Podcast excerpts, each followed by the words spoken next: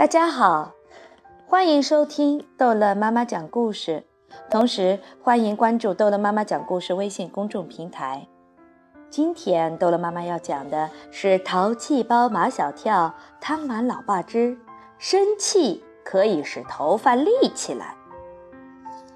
马小跳的爸爸马天笑先生是一家玩具厂的厂长，可他在厂里一点威信都没有。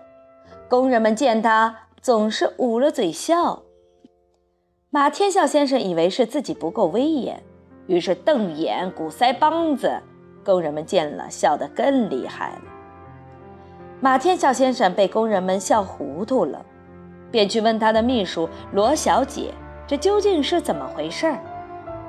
罗小姐本来不想告诉他。但在马天笑先生一而再、再而三的要求下，只好告诉他：“呃，工人说你越来越像一只大公鸡。”马天笑先生不明白：“我怎么会像公鸡呢？”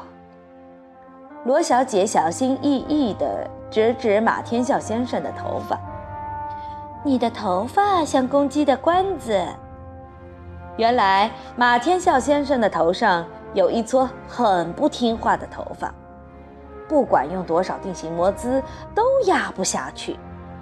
每次进理发店，理发师总是端着吹风机对着那撮头发吹了又吹，最后理发师端吹风机的手都端累了，头发都被吹焦了。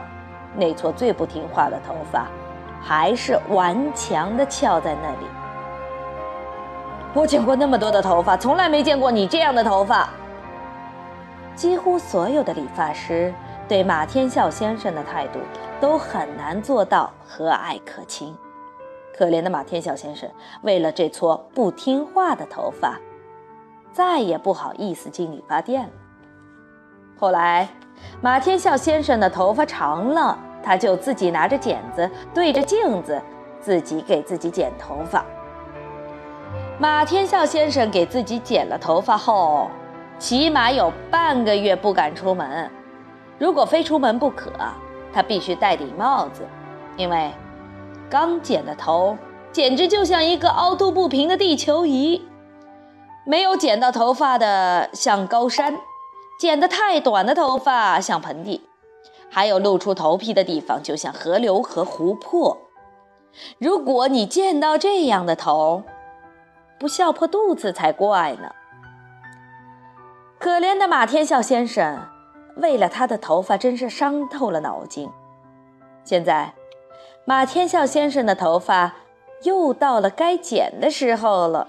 他握着剪子，坐在镜子前。马小跳赶紧捂住了他的双眼。马小跳，马天笑先生对他儿子从来都是直呼其名的。你捂着眼睛做什么？我怕，你怕什么？我怕你把脑袋剪成地球仪。听儿子这么一说，马天笑先生下不了手了。他灵机一动，打起马小跳的主意来。马小跳，你来给我剪。我不敢。马小跳实话实说：“你自己给自己剪出个地球仪，我还不知道给你剪出个什么来呢。”马小跳想说。说不定会剪出个月亮来。马小跳，你大胆的剪！马天笑先生一副豁出去的样子。只要不剪掉我的耳朵就行了。只要不剪掉耳朵就行。马小跳想，这也太容易了。马小跳刚握起剪子，马天笑先生又说。只要把每根头发剪得一样齐就行。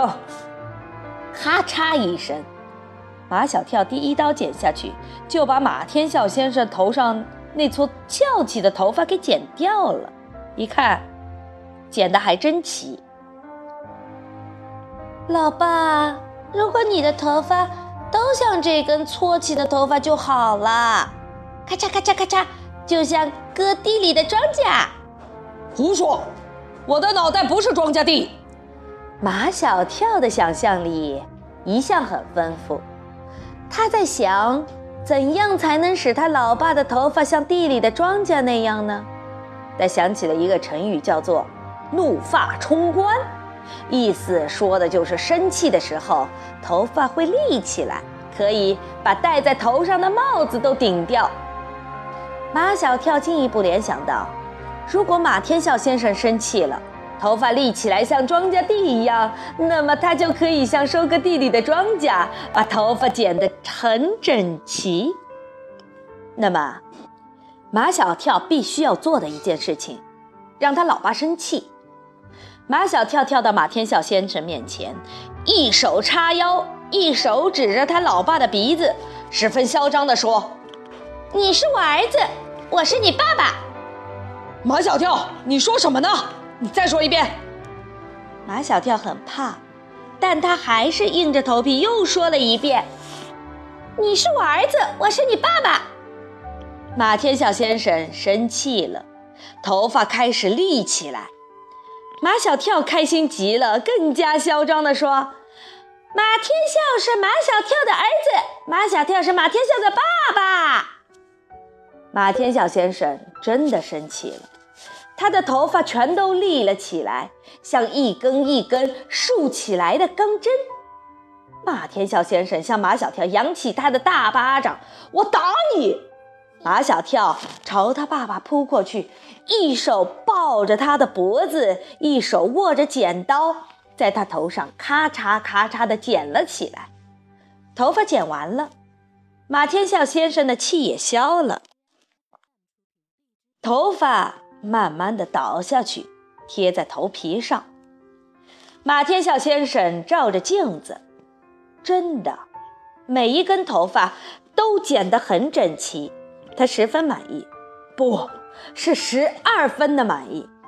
他说，在理发店都没有剪过这么好的头发。